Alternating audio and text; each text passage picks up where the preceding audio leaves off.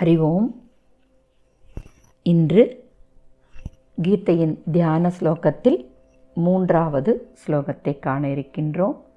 அதற்கு முன்பாக கீதையின் சிறிய ஒரு உட்கருத்து காணலாம்.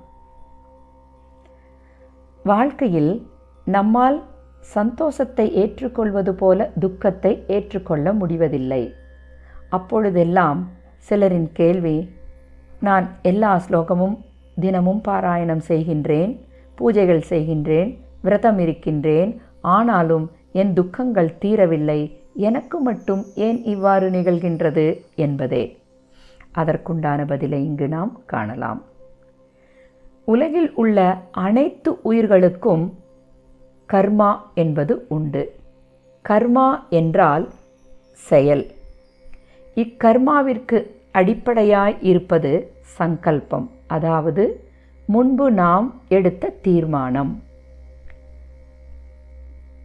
அவ்வாறான நாம் எடுத்த தீர்மானத்தின் காரணமாகவே நடமாட உண்ண உறங்க எழுத படிக்க வேலைக்கு செல்ல என அனைத்து கர்மாக்களையும் நாம் செய்து கொண்டிருக்கின்றோம்.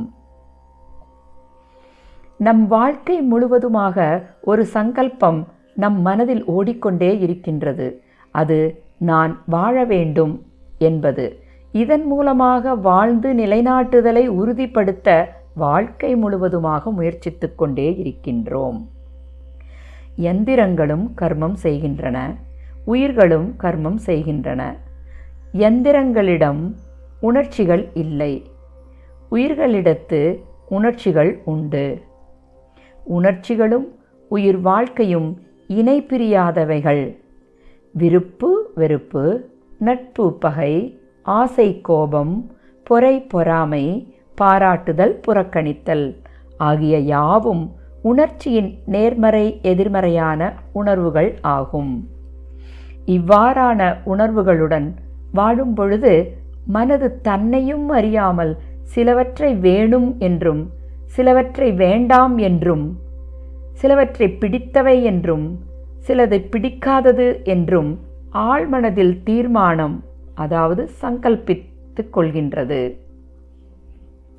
இந்த திடமான எண்ணமே சங்கல்பமே நாம் இப்பொழுது வாழும் வாழ்க்கையாகும்.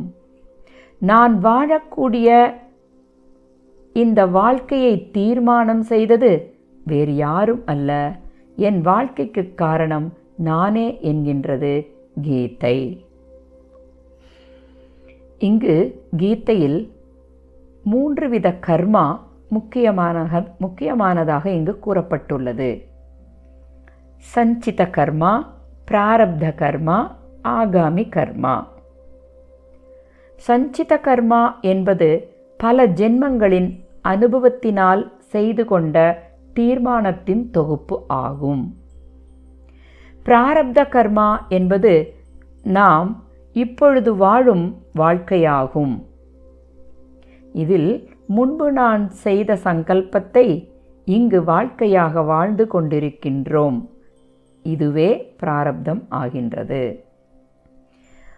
அடுத்து ஆகாமி கர்மா என்பது நாம் இப்பொழுது வாழும் வாழ்க்கையின் மூலம் மனமானது சிலவற்றை தீர்மானிக்கின்றதே. அவைகளே ஆகாமி கர்மா ஆகும்.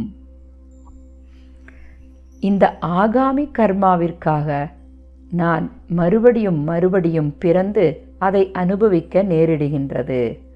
அவ்வாறு இல்லாமல் இந்த பிறவித்தலையை நீக்க வேண்டும் என்றால் நமது சங்கல்பத்தை நல்லவிதமாக மாற்றவும் மனதின் தீர்மானத்தை உறுதியுடன் செயலாற்றவும் நமக்கு உதவுவது ஸ்ரீமத் பகவத்கீதையின் உயர்ந்த கருத்துக்களே என உறுதியுடன் கூறலாம். இக்கருத்துக்களையே கீதையில் முதல் அத்தியாயத்திலிருந்து ஆறு அத்தியாயங்கள் வரை நமக்கு கர்மயோகமாக விளக்குகின்றது. இனி மூன்றாவது ஸ்லோகம்.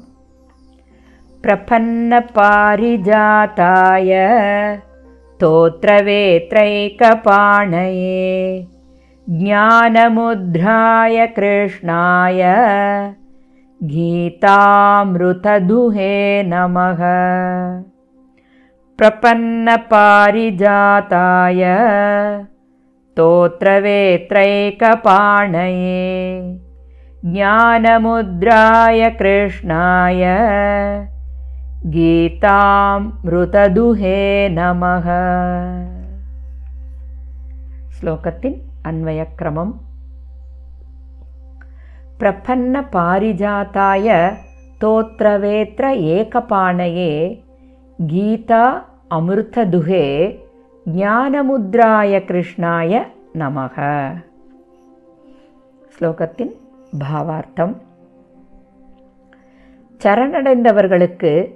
கற்பக விருட்சம் போன்றவனும் பசுவை ஓட்டுவதற்கு ஒரு கையில் பிரம்பை பிடித்திருப்பவனும் கீதை என்னும் அமிர்தத்தை கறந்தவனும் சின்முத்திரை தாங்கியிருப்பவனும் ஆகிய கிருஷ்ணனுக்கு நமஸ்காரம். தாத்பரியம். சரணடைந்தவர்களுக்கு பாரிஜாதம் போன்று அனைத்தும் தரவல்லவன் பகவான் கிருஷ்ணர். உலகில் உள்ள பசுக்கள் என்பது எல்லா உயிரினங்களையும் வழிநடத்துபவன் என்பதால் கையில் கோலுடன் உள்ளவன் ஆகின்றான். அமிர்தம் என்பது சாகா நிலையை தரவல்லது. அதாவது மீண்டும் பிறவாத நுல் நிலை உள்ளது எதுவோ அதுவே சாகாத நிலையை அடையும். எனவே அமிர்தம் போன்ற கீதையை நமக்கு கொடுத்து நம்மை பிறப்பில்லா அமிர்தத்தன்மைக்கு எடுத்துச் செல்லும் கிருஷ்ணனுக்கு நமஸ்காரம். ஓம் தத் சத்